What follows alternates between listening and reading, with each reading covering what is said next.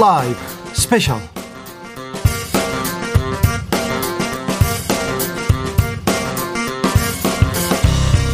2020년 10월 3일 토요일입니다. 개천절입니다. 안녕하십니까. 주진우입니다.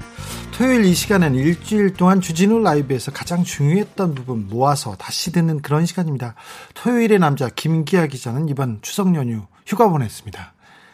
부르기가 좀 그렇더라고요. 좀 미안해서요. 네. 그래서 오늘 주진우 라이브 스페셜은 저 혼자 진행하게 됐습니다. 아, 네. 씩씩하게 해야 되는데 혼자 하니까 할 수 있을지 걱정돼요. 좀 부끄럽네요. 개천절입니다. 지금 이 시간 시내에서 시내에서 집회를 여는 분들이 있습니다. 아, 법 지키시지 않으면 큰일 난다고 정세균 총리가 주진우 라이브에서 말씀하셨는데요. 아, 이번에는 경찰도 벼르고 있습니다. 엄중 법 집행한다고 합니다. 물론 음, 법을 잘 지키면 괜찮습니다. 그런데 그런데 법을 어길 경우 즉각 잡혀갈 수 있다는 거, 면허증을 뺏길 수도 있다는 거 명심하셔야 됩니다. 추석 연휴 잘 보내셨는지 요 추미애 장관이 밥상에 추석 밥상에 올라가진 않았죠. 공무원 피격 사건 그런 거 안 됩니다. 좀 서로 서로 가족, 이웃, 어, 사랑하는 사람끼리 사랑 얘기하고 어떻게 우리가 코로나 시대에 더 즐겁게 살 건지 그런 얘기 해야 됩니다. 이번 추석 밥상에서는 이런 얘기는 없었기를 제가 빌어봅니다. 아, 추석에 나오나 봤다. 아, 이런 분들 많습니다. 나오나를 위해서 TV 속으로 들어가 버렸다. 우리 엄마, 우리 할머니, 아니 우리 손녀딸이 이렇게 나오나를 좋아하다니 그런 얘기를 많이 들었습니다. 저는 추석 연휴 내내 생방송했고요. 오늘은 주진우 라이브 스페셜 자리 지키고 있습니다. 스페셜에서는 우리가 special한 선물 준비해두고 있습니다. 일주일 동안 어떻게 들었는지 나는 이번에 주진우 라이브에서 뭐가 좋았어 나는 주진우한테 뭘 바래 이런 거 얘기해 주시면요 저희가 선물로 보답하겠습니다. 이번에는 총 세 분 뽑아가지고 2만원 상당의 피자 교환권 보내드리겠습니다. 추석에는 피자다. 이런 말도 하는 분들이 있는데요. 제 친구가 그래요. 제 친구가. 근데 그 친구는요, 다른 날도 피자다. 이렇게 생각합니다. 저 추석 점심 때 피자 먹었습니다. 그래서 여러분들한테 피자 준비했습니다. 카카오 플러스 친구에서 주진우 라이브 검색하시고 친구 추가한 다음에 후기 보내시면 됩니다. 아, 여기에 정성스러운 후기들이 답지하고 있어서 제가 보답할 답장을 할 수 있는 뭘 그리고 보답 선물을 할 수 있는 뭔가를 좀 준비하고 있습니다. 계속 고민하고 있습니다. 여러분께 곧 제가 알려드릴게요. 그럼 본격적으로 주진우 라이브 스페셜 하이라이트 장면 다시 듣기 시작하겠습니다. 첫 번째 하이라이트 장면은 수요일 재판 5분 전에서 골라봤습니다. 이번에는 코로나 코로나 시대 추석을 구치소에서 보내는 분들 근황 쭉 살폈습니다. 박근혜 전 대통령 지금 추석을 네 번째 감옥에서 보내고 있어요. 그래서 박근혜 대통령 지지자들은 이거 너무 오래 사는 거 아니냐 이렇게 얘기하는데 큰 잘못을 했어요. 뇌물을 받고 뇌물을 받고 나쁜 짓을 한 그런 분들이 있지 않습니까? 최서원 씨도 있고요. 그리고 국정농단도 했고 그런데 어, 사실은, 사실은 대통령이 그, 옥살이를 많이 했다고 생각하는 사람도 있어요. 그리고 국민 정서도 그럴지도 모르는데, 아이고, 내주고 싶어도 못 내주는 심정이 있는데, 대법원 확정이 안 됐어요. 그냥 재판을 받지 않았어요. 지금껏 재판을 거부했거든요. 근데 재판을 빨리 받으면, 아, 예, 이거에 대해서 어떻게 따져보고 사면이란 길도 있는데요. 재판을 받, 받지 않고 거부하고 있어가지고, 감옥에서, 감옥에서 추석을 보내야 됩니다. 담 근데 왜 박근혜 전 대통령은 감옥에 가고 이명박 전 대통령은 똑같이 뇌물 받아가지고 그 뇌물 받아가지고 징역형 받았는데 바깥에 있냐 이 얘기 하시는 분들이 많은데요. 이건 재판의 기술입니다. 재판의 기술인데 박근혜 대통령은 그냥 재판을 거부하고 있어요. 이 사법 시스템 거부, 이 법 다 거부하고 있습니다. 이거 전직 대통령으로서 이게 옳은 길인지는 몰라도 재판의 기술로는 굉장히 나쁜 기술입니다. 대신 어, 이명박 대통령은 1심 때는요, 1심 때는 모든 것을 그냥 인정한다. 모든 것을, 난 따지지 않겠다 얘기하고 재판을 빨리 받았어요. 왜 그러냐면 재판을 빨리 끝내고 사면을 받으려고. 그러다가 2심 때 갑자기 자기한테 좀 편안한, 자기한테 우호적인 판사가 오니까 증인들을 신청하기 시작해가지고 6개월간 1심이나 2심이나 6개월 안에 끝나야 되거든요. 그 6개월 안에 못 끝내게 하는 작전을 쓰면서 보석으로 나왔죠. 보석으로 나와가지고 정준영 부장, 부장판사가 보석으로 내주고 그 다음에 2심 구속을 시켰다가 다시 보석으로 내줬습니다. 이게 다 재판의 기술인데 이명박 대통령이 이 재판을 이 법을 아주 잘 이용했다고 이렇게 생각하십니다. 그러니까요, 박근혜 전 대통령 지지자들, 그리고 법이 왜 이래? 이렇게 생각하는 사람들은 이명박, 박근혜, 이 두 분을 생각해 보세요. 그럼 어떤 생각이 드세요? 아, 이명박 대통령도 빨리 재판받아서 감옥에 가야 된다. 그런 생각을 하지 않을까? 저는 생각을 가져보는데, 어떻게 생각하는지는 모르겠습니다. 아무튼 옥중에서, 어, 감옥에서 그 추석을 맡게 된 박근혜 전 대통령이 있었고요. 바깥에서 따뜻하게 따뜻하게 있는 이명박 전 대통령이 있습니다. 서울구치소에서 서울 이번 추석 특식은 현미 모듬 강정이었다고 합니다. 네. 강정. 네, 그렇습니다. 그리고 정광훈 사랑제일교회 목사 그리고 박사방의 조주빈 조국 장관의 동생 조모 씨 그다음에 오촌 조카 옥중 추석을 보냈다는 얘기 요렇게 전해드렸는데요. 음, 좀 안타까운 부분을 한번 지적했는데 저는 사법농단 어, 제가 20년 넘게 기자 생활을 했는데 가장 큰 범죄가 우리 역사상 가장 큰 범죄가 박근혜 전 대통령이 아니에요. 박근혜 전 대통령은 이명박 대통령에 비하면 조금 더 작고요. 그 전에 전두환 노태우 이런 분들이 그 법을 유린한 거에 비하면 아주 사소한 경미한 범죄라고 할 수 있는데 가장 큰 범죄가 사법농단이라고 봐요. 사법농단. 법이 재판이 특정 목적을 위해서 특정 정치 집단을 위해서 일본을 위해서 법이 망가져요. 법을 구멍을 냈어요. 근데 그 법에 구멍을 낸 양승태 전 대법원장, 임종원, 그 다음에 그 밑에 있었던 다른 사람들은요, 모두 바깥에서, 모두 바깥에서 행복하게 재판을 받고 있습니다. 그리고 지금 계속해서 무죄 갑니다. 직무유기, 직권남용에 대해서 다섯 번째 무죄 났거든요.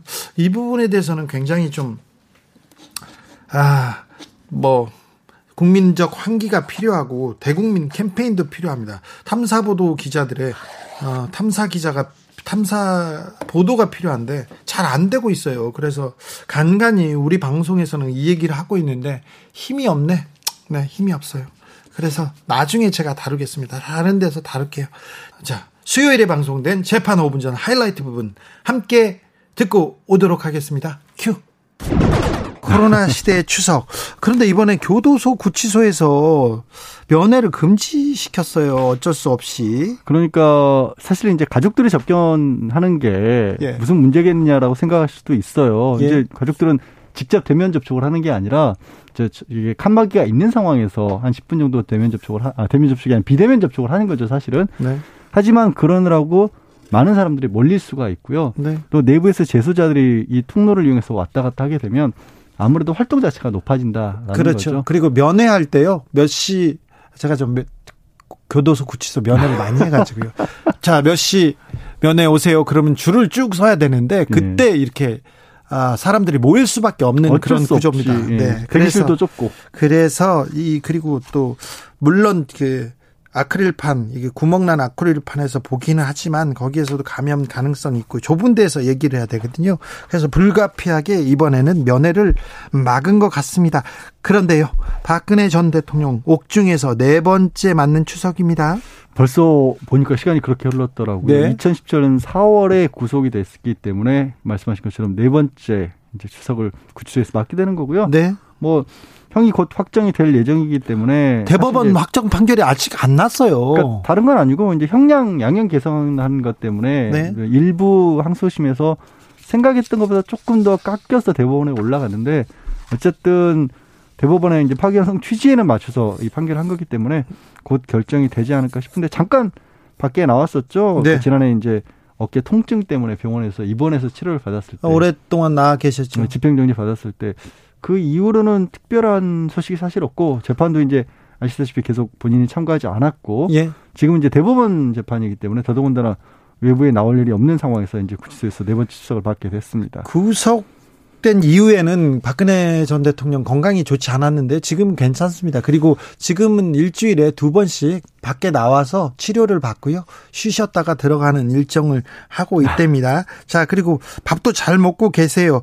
원래 박 박근혜 전 대통령이 위장에 대한 좀 약간 좀 지병이 있어서 밥을 네. 잘못 먹고 오랫동안 죽 먹고 그랬는데요. 지금은 좀 건강해지셨습니다. 서울구치소에서 이번에 좀 어, 명절이라고 특식 제공한다고 하더라고요. 현미 모듬 강정이라는 거를 이제 한 봉씩 제공을 한다라고 하고요. 과자 하나 준다고? 아, 네. 그 과자 하나 주는 게 별거 아닌 것처럼 느껴지실 수도 있지만 네. 사실 많은 분들이 아직도 사식이라는 표현을 쓰잖아요. 네. 근데 사식이 없어진 지 굉장히 오래됐거든요. 그런데 그러니까, 그 매점에서 사 먹을 수는 있거든요. 그러니까 그걸 이제 사식이라고 표현을 하는데 네. 매점에서 이제 판매하는 물건들이 빤하다 보니까 너무 빤하죠. 네. 사실은 이제 이 요즘 사회에서는 유통이 잘 안 되는 그런 물건들이 더 많기도 하고 그래서 네. 이 정도라도 뭐 한 방에 있으면 한 네다섯 명이 이렇게 나눠 먹으면 벌써 네 다섯 봉주가 되기 때문에 네. 어쨌든 명절의 의미를 가지는 거죠, 뭐. 네. 아무튼 2017년 4월 됐는데 빨리 형이 확정돼야 돼야 되는데 그 박근혜 전 대통령 지지자들이 석방하라 석방하라 이렇게 얘기하는데 일단 형이 확정이 안 돼서 확정이 안 되면 논의 자체가 불가능한 거예요. 네, 구조 네. 자체가 뭘 하든지 간에. 네. 어, 옥중에서 추석을 맞는 분들이 또 있는데 누구 누구 있죠? 이게 옥중에서 추석을 맞는 사람들을 생각을 해보면요. 네. 사실 그동안 우리 사회에 어떤 일들이 있었는지가 다, 다 보이더라고요. 그럼요. 교도소, 구치소를 보면 한국 사회의 한 단면들이 보이기 네. 시작합니다. 올 추석이 이렇게 뭐 문제가 되게 된 가장 큰 게 코로나19 아니겠습니까? 예. 코로나19과 관련해서 먼저 눈에 띄는 사람이 이 정강원 사랑제일교회 정강원 목사고요. 예. 서울구치소에서 추석 재수감된 거죠, 사실은. 예. 원래는 보석 상태였기 때문에 바깥에 있을 수 있었는데 재수감이 됐고 예. 광화문 집회 때문에. 네. 그다음에 올해 정말 많은 사람들 분노하게 만들었던 이 성착취범 이른바 그 박사방 사건이 일으켰던 조주빈. 네. 역시 구속 상태이고요. 올해도 오랫동안 살아야 됩니다, 이 사람. 아, 지금 오랫동안 뭐 나오지 말아야 됩니다, 이 사람. 다들 그렇게 예상을 하고 있습니다. 네. 강력하게 처벌이 될 불가피한 상황이라고 보고요. 예. 지난해 가장 우리 사회를 이제 떠들썩하게 만들었던 사건이 사실 조국 전 법무부 장관 관련 그렇죠. 아니겠습니까? 예. 동생 그리고 오촌 조카. 동생하고 오촌 조카는 1심 판결이 나왔어요. 네. 오촌 조카는 이제 항소심이 진행 중이고 동생 같은 경우는 지난 5월에 이제 보석으로 석방이 돼 있다가 예. 1심 실형 선고 1년 선고 받았죠. 네. 그래서 법정 구속됐기 때문에 이제 수석을 이제 구속 상태에서 어, 받게 됐습니다. 네. 오촌 조카도 마찬가지고 4년 예. 선고를 받았고요. 그 외에 국정농단 세력은 거의 어, 국정농단 세력은 많이 나왔어요. 박근혜 전 대통령 그리고 최서원 씨 말고는 거의 나왔는데 김기춘 전 비서실장은 지금 보석 상태죠. 어 그리고 아 그러니까 지금 집에서 실형 받았다가 예. 지금 집행 정지 상태로 보석으로 나와 있습니다. 아 나왔어요? 네 나와 있기 때문에 재상고를 하겠다라고 한 상황입니다. 아 그래요? 네.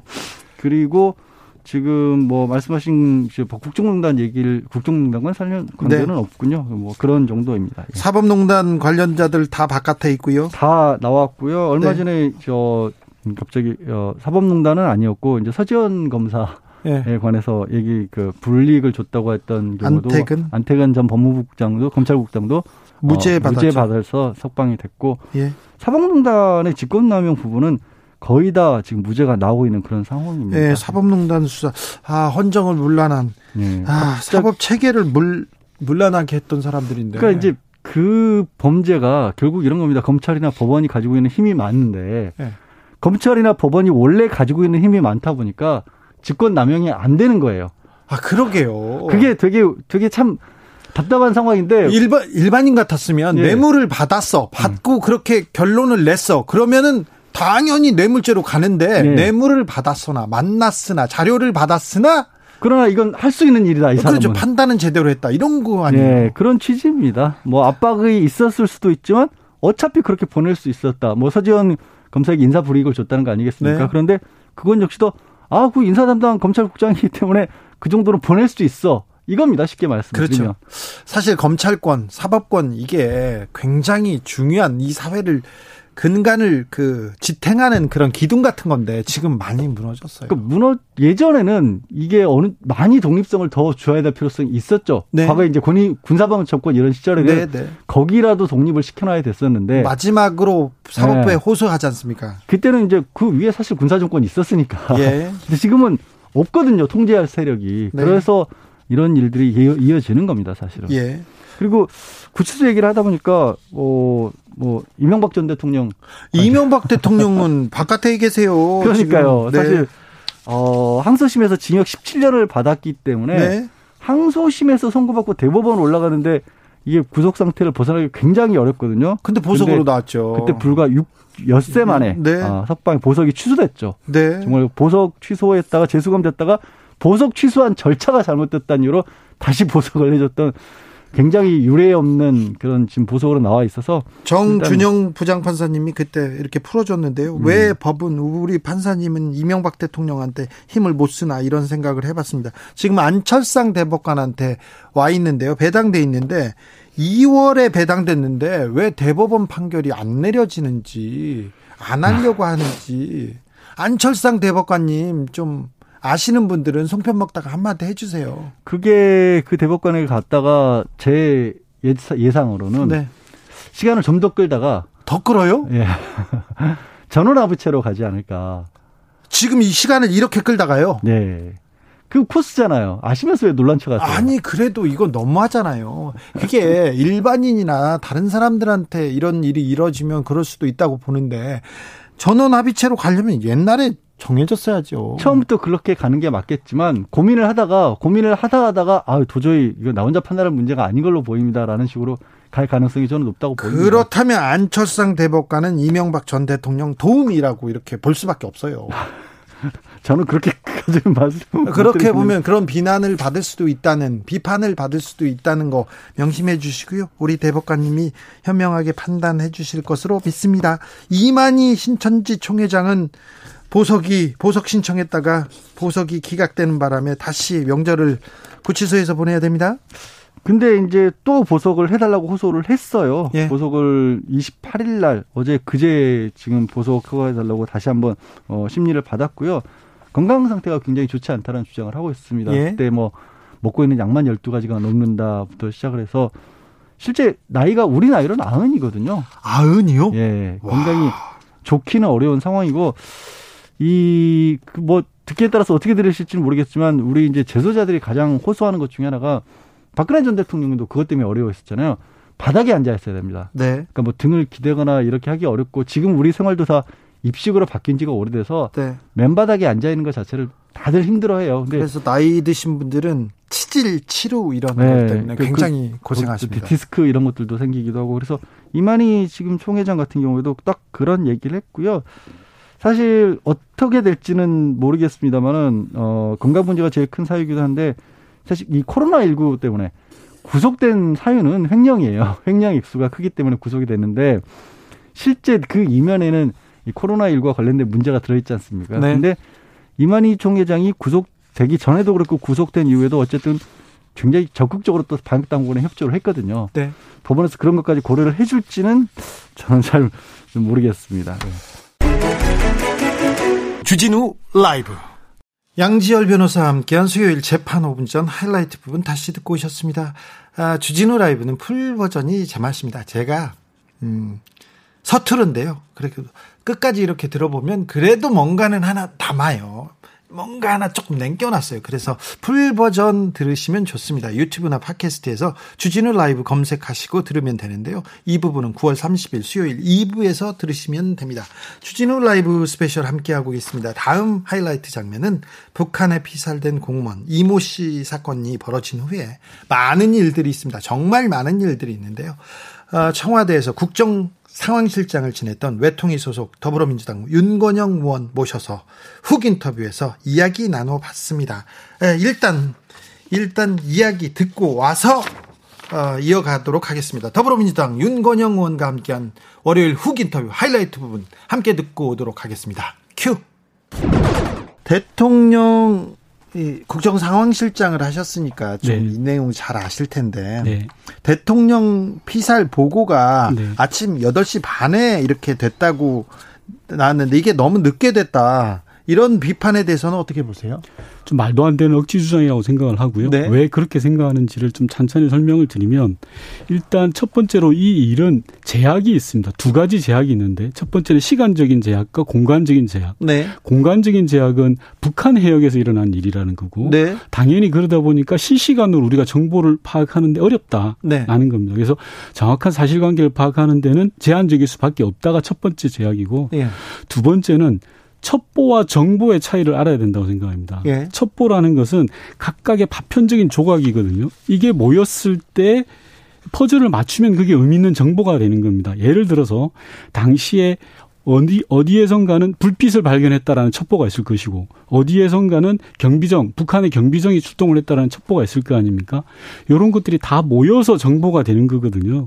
이런 첩보와 정보를 구별하지 못한다라는 판단이 들고 지금에 와서 결과론적으로 당시에 뭐 다섯 시간 어땠냐 여섯 시간 어땠냐라고 하는 것은 좀 말이 안 맞는 거죠. 한 발 떨어져서 보면 22일 저녁부터 23일 아침까지는 정보가 모이지 않은 상황이었던 겁니다. 네. 시간적, 공간적 제약으로 인해서 국민의힘도 그런 내용들을 다 알고 있을 거거든요. 집권 여당의 경험이 있을, 있으니까. 네. 그러면서도 계속 대통령 탓을 하고 우기고 있다. 저는 그렇게 생각합니다.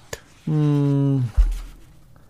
공간적 제약, 북한에서 있었던 일인데 지금 네. 국민의힘과 다른 일각에서는 왜 특공대를 안 보내가지고 구, 구조 안 했느냐, 구출하, 구출하지 않느냐, 뭐 포격이라도 했어야 된다 이런 얘기가 계속 나오는데 이 부분은 어떻게 보세요? 아, 정말 어, 좀 뭐라 할까요? 이게 주장을 하려면 근거가 있어야 되는 건데 전혀 그런 근거를 찾기 어려운 건데 방금 말씀하신 것처럼 우리 국민이 피격된 사실은 대단히 불행하고 어 있어서는 안 될 일입니다. 예? 그러한 정보들을 우리가 실시간으로 정확한 정보를 받았다라고 하면 어떻게 하든지 조치를 취할 수 있었겠죠. 그러나 이번 건은 실시간으로 받지도 못했고 공간적으로 떨어져 있다 보니까 그러면 그 당시에 만약에 그걸 최종적으로 알았다 하더라도 우리가 군 부대를 보낼 수 있는 것도 아닙니다. 만약에 보낸다 그러면 그건 전쟁이죠. 007이라도 좀 보냈어야죠. 만약에 그렇게 되면 예를 들어서 이런 겁니다. 다음번에 네. 북한에서 북한군이 월남하겠다, 귀순하겠다고 넘어왔을 때 그렇죠. 북한은 우리 접경 지역에다가 응징을 할 것입니다. 네. 예를 들어서 예. 즉 북한군이 무력 행사를 사용할 수 있는 일종의 도덕적 정당성을 명 부여하게 되는 그런 결과가 나오는 겁니다. 네. JSB 9445님이 질문 주셨어요. 문 네. 대통령께서 주무셔서 보고 안 했다는 것이 사실입니까? 사실이면 비서실장과 장관은 책임져야 합니다. 야당 탓하지 말고 제발 좀 잘하세요 이렇게 했는데 주무셔서 보고 안 한 건 맞습니까? 아 그렇지는 않고요. 1시부터 2시 반까지 긴급 관계장관 회의가 열렸습니다. 새벽 1시부터요? 새벽 1시부터 2시 반까지. 1시부터 2시 반까지 했던 건 앞서 말씀드린 것처럼 다양한 첩보들이 들어오지 않습니까? 네. 이 첩보들의 조각을 맞추는 겁니다. 이게 의미 있는 정보냐. 그런데 그때까지도 확실히 못한 겁니다. 자 그럼 추가 첩보를 입수하자. 라고 해서 아침에 보고 드렸는데 그 상황을 보고 대통령이 바로 단호하게 대처를 하셨죠. 만약에 이 사안이 북한이 저지른 것이라면 엄중하게 반, 봐야 되고 단호하게 대응해야 된다. 북한에다가 정확한 사실을 확인해라. 그리고 국민들에게 모든 걸 알려라. 네. 라는 지시를 내렸습니다. 네. 음. 야당에서는 그 얘기도 합니다. 이런 마당에 이런 마당에 유엔에서 연설하고 있다. 종전 선언했다. 이게 말이 되느냐? 어. 무기력하다 이런 얘기도 합니다. 예, 계속 이런 말씀 드려서 죄송한데 솔직히 대꾸할 가치가 없는 내용인데요. 네. 첫 번째로는 유엔 연설을 고칠 수가 없었습니다. 왜냐하면 일주일 전에 동영상을 찍었고 서해안 어, 피격 사건이 있기 사흘 전에 이미 유엔으로 보냈거든요. 네. 고칠래야 고칠 수가 없었고 두 번째로는 당시에 유엔 연설은 새벽 1시 반경에 있었습니다. 네. 우리 시간으로. 앞서 말씀드린 것처럼 1시부터 2시 반까지 긴급 관계 장관회의를 해서 이 첩보가 진짜냐라는 것을 확인 중에 있었습니다. 네. 따라서 제대로 연설을 수정할 수가 없었던 겁니다. 유엔 연설을 얘기하는 건 좀 말이 앞, 앞뒤가 안 맞네요, 시간상. 시간상은 많이 안 되고요. 수정 여부와 별건으로 제가 여러 차례 말씀했지만 이명박 대통령 시절에 2008년에 우리 국민이 금강산 관광 가서 북한 총에 피격된 사건이 네, 있었습니다. 네, 광자씨 사건. 예. 그 직후에 이명박 대통령이 국회 개원 연설에서 남북한 전면적 대화를 제안합니다. 네. 그리고 박근혜 대통령도 2015년에 목함지뢰 사건이라고 아실 겁니다. 네. 휴전선 인근에서 목함지뢰가 터졌던 그 사건 다음 날 DMZ 근처에 가서 강강수월래를 추면서 남북관계 개선을 이야기합니다. 제가 이렇게 말씀드리는 건 이명박 대통령이나 박근혜 대통령이 잘못했다라는 게 아닙니다. 아니 그래도 대, 대, 지도자는 대화를 얘기해야죠. 평화를 맞습니다. 얘기해야죠. 국정 전체를 보면 할 수도 있습니다. 네. 그런 사실을 뻔히 알고 있는 국민의힘이 지금 문제 제기하는 거야말로 정쟁을 삼기 위한 거다. 내가 하면 로맨스고 남이 하면 불륜이냐 이런 말씀 드리고 싶은 겁니다. 이해 대충 하셨는지는 모르겠습니다만 아무튼 이명박 대통령이 어, 금강산에서 피습되고 나서도 그 사건 이후에도 대화를 얘기했다는 거는 굉장히 좀 긍정적으로 봐야 될것 아, 예, 같아요. 예. 예. 그러네요. 긍정적인 면이 좀 음. 있어요. 음. 이명박 음. 대통령한테도.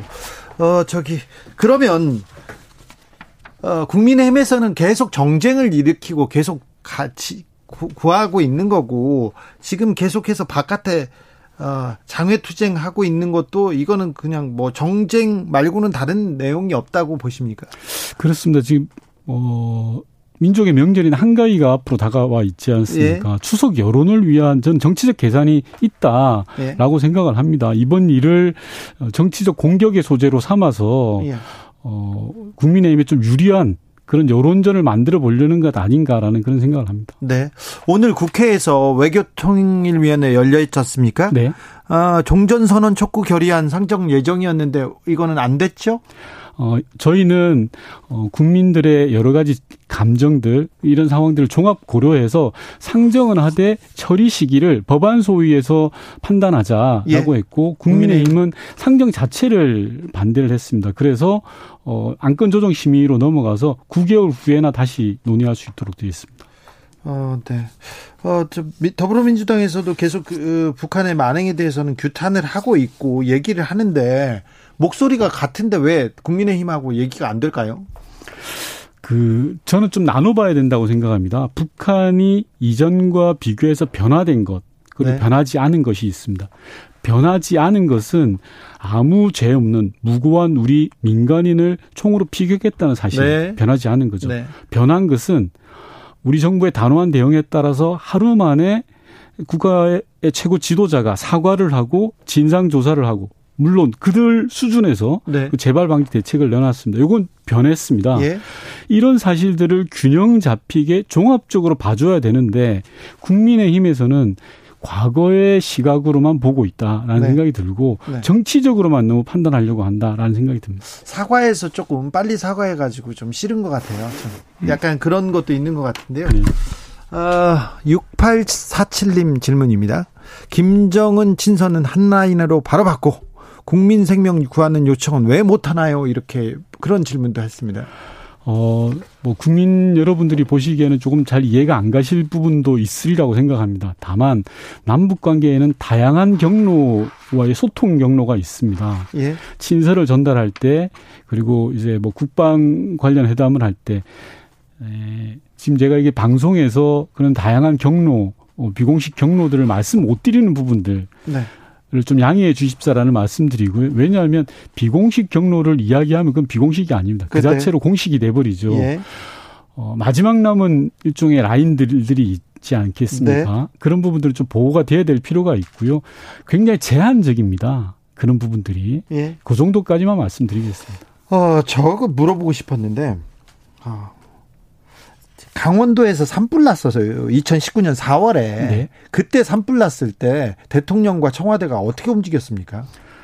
어, 저는 이번 건하고도 비슷하다고 생각을 하는데요. 강원도에 산불 났을 때 청와대는 제가 당시 국정상황실장이었는데 일종의 위기 국면으로 규정을 했습니다. 네. 아, 당시 대통령께서 외부 일정이 있었습니다. 순방인지 뭐 하여튼 외부 새벽 1시에 NSC 회의를 수집을 예. 했습니다. 그래서 어, 청와대 방카에서 모여서 자, 이 강원도 산불에 대한 전면적인 점검을 했고 그 다음 날 아침에 많은 뭐 국민들 기억하시겠지만 전국의 고속도로를 꽉 채운 어, 소방차들. 소방차를 네. 보셨을 겁니다. 예. 이게 NSC에서의 대통령의 그러한 과감한 그 주도 면밀한 상황 점검 예. 등을 통해서 이루어졌고 그러면서 강원도 산불에 인한 피해가 그나마 확산되지 않고 조기에 잡혔던 그런 전례가 있습니다. 네. 그때 보면 굉장히 그 청와대나 대통령이 발빠르게 잘했던 것 같은데 이번에는 왜 그런가 이렇게 의구심이 있는 사람들도 있어서 제가 물어본 겁니다.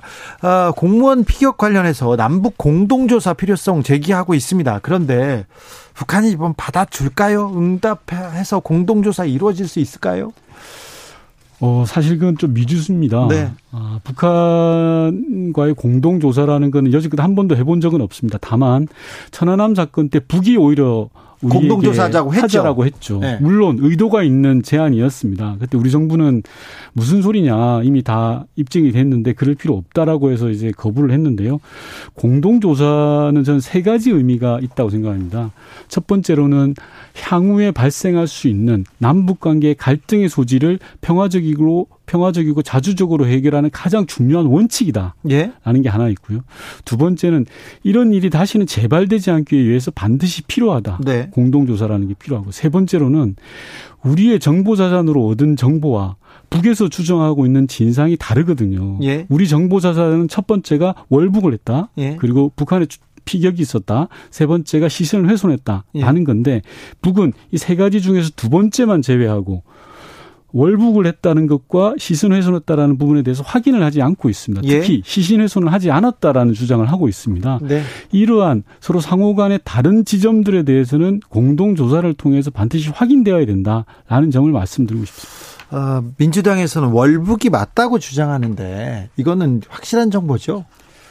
어, 저는 우리 군의 발표를 신뢰합니다. 네. 그래서 우리 군에서 입수한 첩보 자산으로는 월북으로 발표를 했고요. 예. 다만 앞서도 말씀드린 것처럼 북에서는 월북이 아니다라고 지금 음, 뭐 단정적으로 이야기하진 않았습니다. 말을 안 하고 있죠. 네, 확인은 안 해주고 네. 있습니다.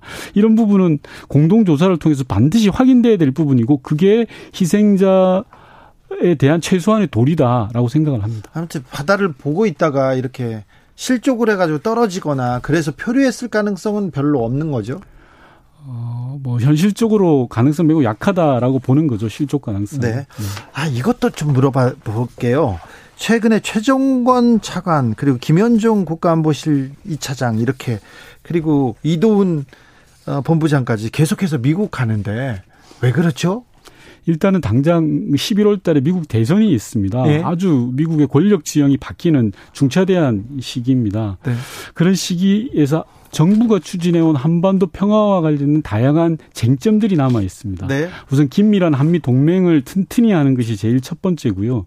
다음으로는 기지 이전이라든지 전자권 전환이라든지 현재 진행되고 있는 쟁점 사안들이 있습니다. 따라서 대선이라는 이, 이 시기에 좀 더이 어, 현안들에 대한 밀도 높은 논의를 하기 위해서 코로나 상황에서도 갔다 이렇게 보시면 될 것 같습니다. 네. 주진우 라이브 윤건영 의원이 문재인 대통령의 비서 출신이죠. 비서 가장 가까운 데서 대통령을 모셨습니다. 그러니까 어, 문재인 대통령이 음, 후보 시절에도 후보 시절에 차를 타고 가지 않습니까? 그러면 기사 아, 최 선생님이 계시고요. 옆에 앉아서 옆에 앉아서 얘기를 나누고 이렇게 또 스케줄을 챙기고 모든 내용을 챙기던 분입니다. 그래서 어, 청와대에 들어가서는 국정 상황실장을 했는데 대통령의 모든 걸 챙겼고요. 남북 관계 때는 특사로 북한의 특사로 가서 김정은 위원장을 만나고 얘기하면서 남북 관계 그리고 남북 대화를 주도하던 분입니다. 그래서 이 시스템 청와대가 어떻게 움직이고 어떻게 보고되고 어떻게 얘기해야 되는 건지를 잘 알고 있어요. 그리고 어, 국방부에서 어떤 내용이 있었는지 내용을 잘 알고 있는데 이게 어, 기밀이에요. 기밀이어 가지고 말할 수가 없어 가지고 막 어, 무릎을 막 꼬집는 것 같더라고요. 진짜 꼬집지는 않았습니다. 꼬집는 것 같더라고. 그래서 할 말은 많은데 할 수 없어가지고 답답한 부분이 많았습니다. 근데 어, 윤건영 의원 걱정하는 게 야당에서 그 무분별한 공세 때문에 군사 기밀을 마구 흘리는 것 때문에 너무 안타까워했습니다. 요 분이 음, 사실은 굉장히 어, 내용을 많이 알고 있는데 말을 잘 못해요. 졸립다고 우리 정치자분도 얘기했는데 이 양반요 너무 지나치게 바른 생활 사나이여가지고 많이 졸립니다. 많이 졸려. 그 부분 나도 그 지적하려고 했는데 역시 청취자 아주 어, 매서웠습니다. 음, 대통령의 잘못으로 이렇게 그 모든 게 대통령 잘못이다 이런 얘기를 노무현 대통령도 했어요. 비가 와도 바람이 불어도 어, 대통령이 걱정이고 대통령 탓을 한다 이렇게 했는데 어느 정도 일정 부분 그게 대통령의 역할이기 때문에 어, 그 비판, 비난 감수하겠다 하면서도 이 부분은 좀 어, 북한에 피살된 공무원 이모 씨 사건은 그 이 정부에서 잘 처리했는데 이 정치 공세화 돼가지고 좀 안타깝다는 내용 계속 이렇게 어, 얘기했습니다. 아, 사실은 주진우 라이브 그 뒤에서 대기실에서 하고 있는 내용이 더 좋은데 아, 어떻게 얘기할 수 있는 방법이 없네요. 네. 아, 이 방송 풀 버전은 유튜브나 팟캐스트에서 주진우 라이브 검색하시고 9월 28일 월요일 일부 들으시면 됩니다. 인터뷰 클립은 따로 준비되어 있으니까 그 부분 이렇게 들어보시면요. 공부하기도 좋습니다. 윤건영 의원 얘기를 이렇게 자세히 들어보면요. 이 정치, 청와대의 메커니즘이 어떻게 돌아가는지 좀 짐작할 수 있습니다. 이건 조금 고난도인데, 고난도인데, 정치에 관심이 있다거나 시사, 그리고 나라 바꾸는데 좀, 어, 생각이 있다는 분들은 꼭 읽어보십시오. 학생들, 그, 들어보시면 피가 되고 살이 된다는 거 말씀드립니다. 마지막 하이라이트 장면은 화요일 훅 인터뷰에서 골라봤습니다. 국회의원 당선되고 나서 재산이 확 늘어난 의원들이 있습니다. 이런 기사 본 적 있으시죠? 음, 경실련에서 매 눈으로 국회의원들 재산들 감시하고 직접 고발하기까지 했는데요. 경실련 부동산 건설개혁본부 김성달 국장과 함께 자세한 얘기 나눠봤습니다. 큐! 저희가 조사해 보니까 예. 어, 김원걸 의원 같은 경우는 후보자 신고 때와 당선 이후 신고할 때 재산이 9억 7천만 원 늘었습니다. 근데 네. 그 사유를 들여다보면 분양권을 누락했다라는 의혹도 있고 또 하나는 배우자 보유한 상가를 아예 축소하거나 누락한 것들이 또 추가로 확인이 됐습니다. 경실련 조사 결과. 거기다가 예금이 증가한 부분 이런 부분에 대해서는 어, 의원실 소명이 충분하지 않다고 판단하고 누락했다라는 의혹이 분명해서 저희가 검찰 고발을 했고요. 조소진 의원도 마찬가지입니다. 어, 예 금이 6억이 늘었고 예. 또 채권 사인관 채권 5억이 늘었다고 하시지만 정작 그것이 왜 늘어난지에 대해서 소명을 하고 계시지 않습니다. 그래서 이 부분도 누락 의혹으로 저희가 검찰 고발을 했습니다. 검찰 고발을 했고 이분 말고도 이분 말고도 아우 평균 10억씩 늘었다는 이런 발표도 있었어요. 네. 왜 왜 이렇게 발? 그 저희가 정말 놀랐습니다. 국민분들이 보시기에 이거 정말 상식적으로 납득이 안 된다라고 하실 텐데 저희 조사한 결과 175명의 의원들의 신고 재산이 1,700억이 늘었습니다. 예. 그래서 1인당 평균 10억이 늘었다. 근데 늘어난 사유를 보니까 이제 여러 가지가 있습니다. 일단은 하나는 의원들이 보유하고 있는 주식 중에 비상장 주식이 있었습니다. 예. 이 비상장 주식의 가액 산정 방법이 바뀌었다. 그래서 원래는 액면가로 하게 돼 있어서 그거를 이번에 관련법이 개정되다 보니까 실거래가로 하다 보니까 이게 증가 사유의 큰 원인이 됐다.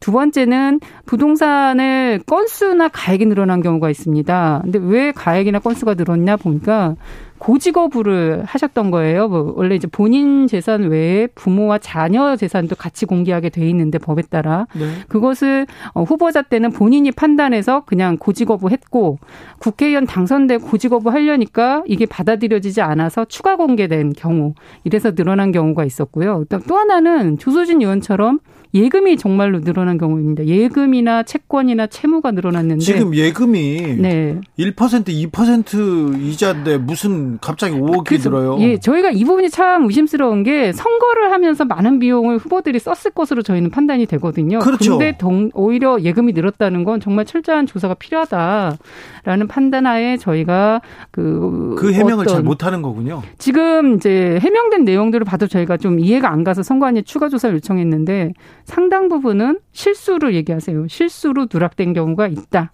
이건 좀 이제 국민들이 뭐 1, 2억을 실수로 어디서 빼먹을 정도라는 것을 납득하기는 어렵죠.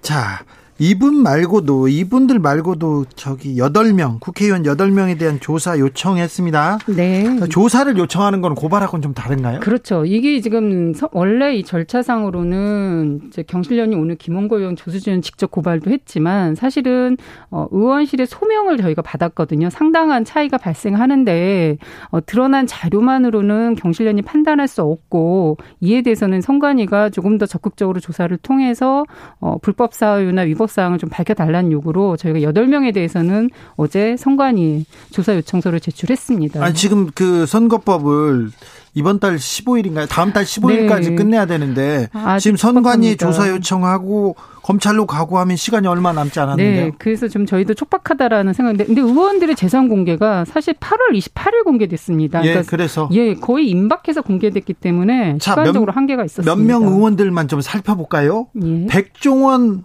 백종헌입니다. 네. 국민의힘 의원은 건물을 건물이 36채인데 36채인데 일곱 채. 그러니까 36건을 7건으로 신고했어요. 이건 뭐죠? 그러니까 지금 가장 큰 그 증가 사유의 이유는 오피스텔을 가지고 있다. 후보자 때 신고한 게 한 건에 가지고 있다고 신고하셨거든요. 근데 후보자 때 한 건이었던 오피스텔이 부산 오피스텔이 당선 이후에 27채였던 게 드러난 거죠. 그렇죠. 그러니까 이건 말이 안 되잖아요. 네. 그거는 주택을 개별 호별로 등기했기 때문에 신고를 하셨어야 되는데 그렇게 통으로 무더기를 신고를 하신 거죠 후보자 아니, 때. 그런데 말이 안 되는 게 오피스텔 한 채 갖고 있다 몇 채 갖고 있다고 하지 한 한동 가지고 있다 이렇게 네. 얘기하는 사람 없잖아요. 맞습니다. 국민들로서는 납득할 수 없고 이 부분에 대해서 소명을 요청했는데 소명된 내용을 또 들여다보니 선관위 안내를 따랐다고 일단 의원실에선 소명을 하셨습니다. 이게 지금 선관위가 후보자들에게 배포한 안내서가 또 있습니다. 이 선거를 준비하는 과정에서 거기에는 분명 소재지별로 가액과 면적을 기재하게 돼 있거든요.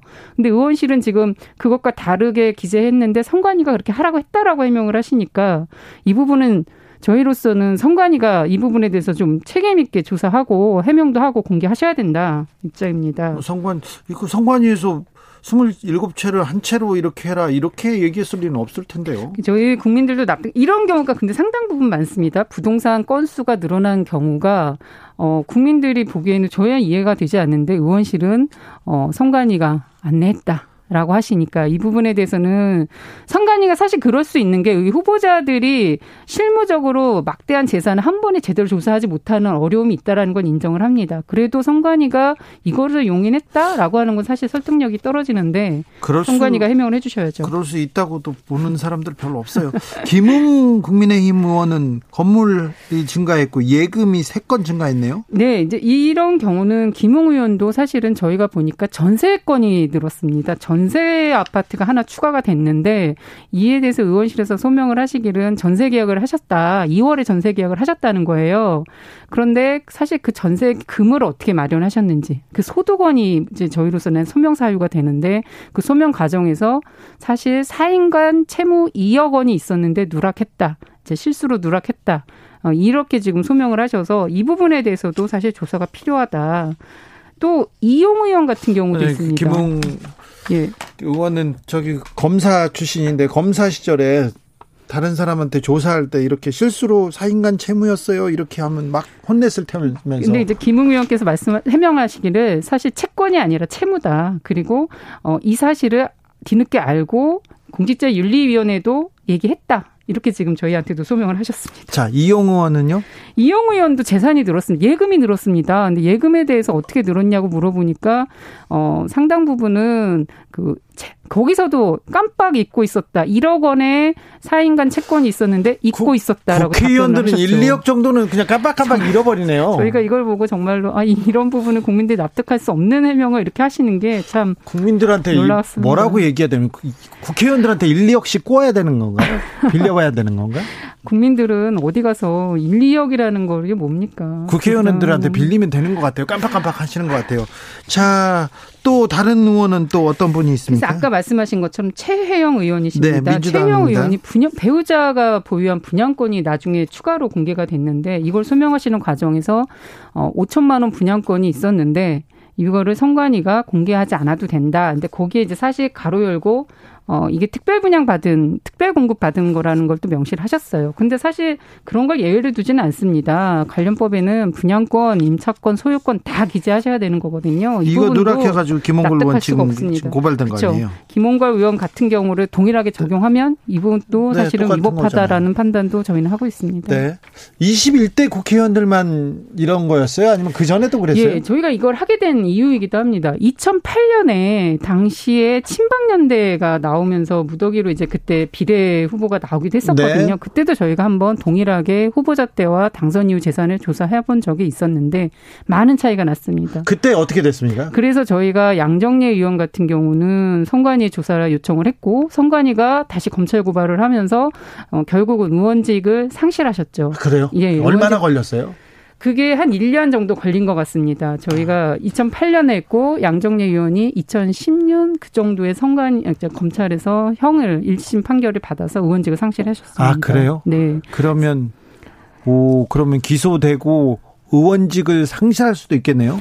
저, 왜냐하면 이 부분은 허위사실 공표죄라는 건 공직선거법에 분명히 위법이라는 것을 명시하고 있기 때문에 의원직 상실까지 할 수 있는 중대한 위법 행위다. 자, 음, 다른 이야기도 조금 나눠보겠습니다. 경실련은 아, 문재인 정부 부동산 정책 잘못됐다 계속 얘기하면서 아파트 너무 많이 올랐다. 네. 실질적으로 어, 정부 통계 14.2%이 통계 잘못됐다, 조작됐다 이렇게 얘기도 했었어요. 네. 어, 이, 이 문제에 대해서 계속 문제 제기하고 있는데요. 네, 저희가 이 정책이 자꾸 제대로 된 정책이 나오지 않는 이유의 가장 큰 깊은 원인이 정부가 원인 진단을 잘못하는 통계에 있다고 판단을 합니다. 네. 사실 그게 이번에 재확인된 거다.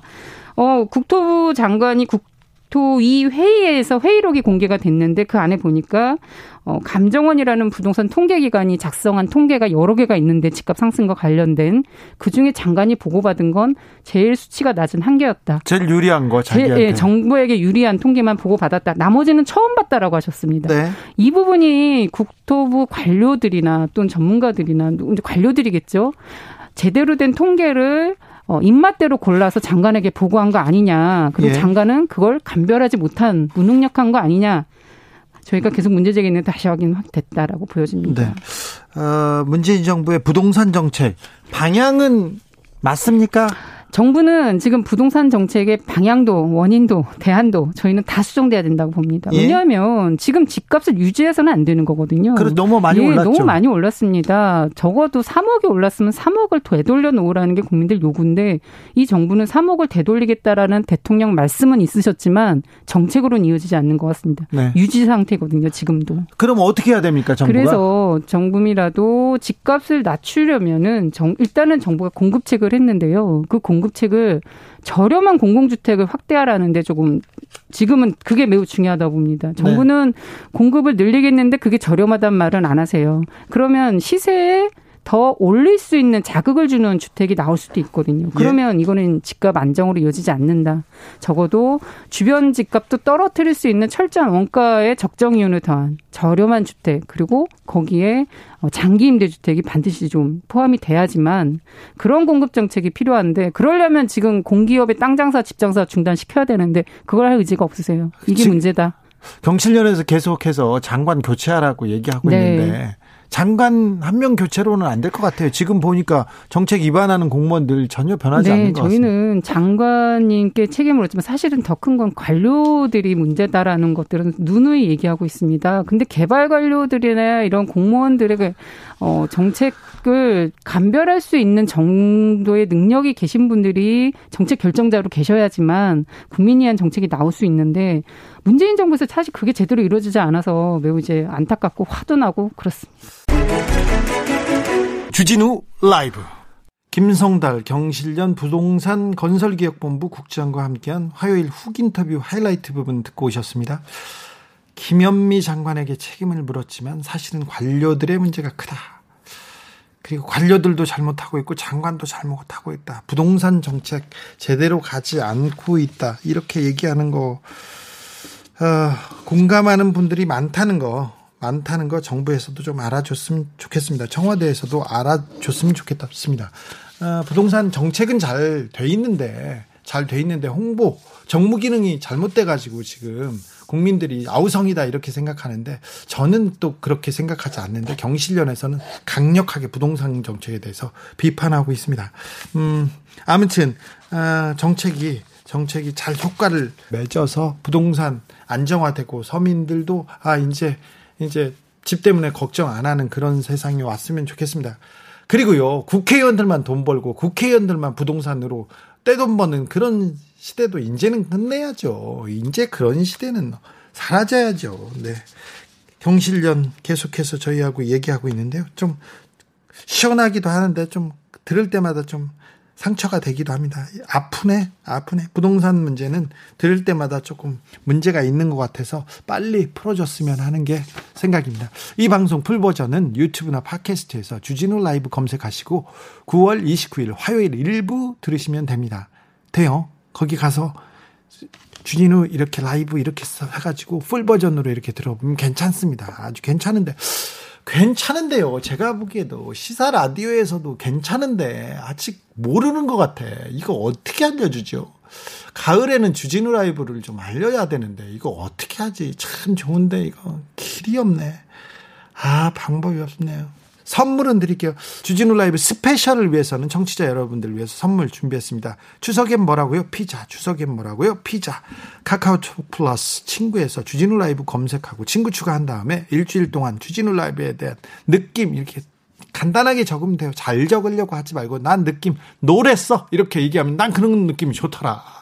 판에 박히지 않는 거 그런 거 있지 않습니까? 아, 이 시의 느낌 어땠어요? 파래요. 이렇게 얘기했다가 선생님한테 저는 많이 맞았거든요. 근데 저는 그런 그런 답변 아주 아주 사랑합니다. 그러니까 어, 특별하거나 아무렇게 어, 관심 갖지 않아도 됩니다. 그냥 느낌 가는 대로 그냥 막 쓰는 그런 느낌. 어?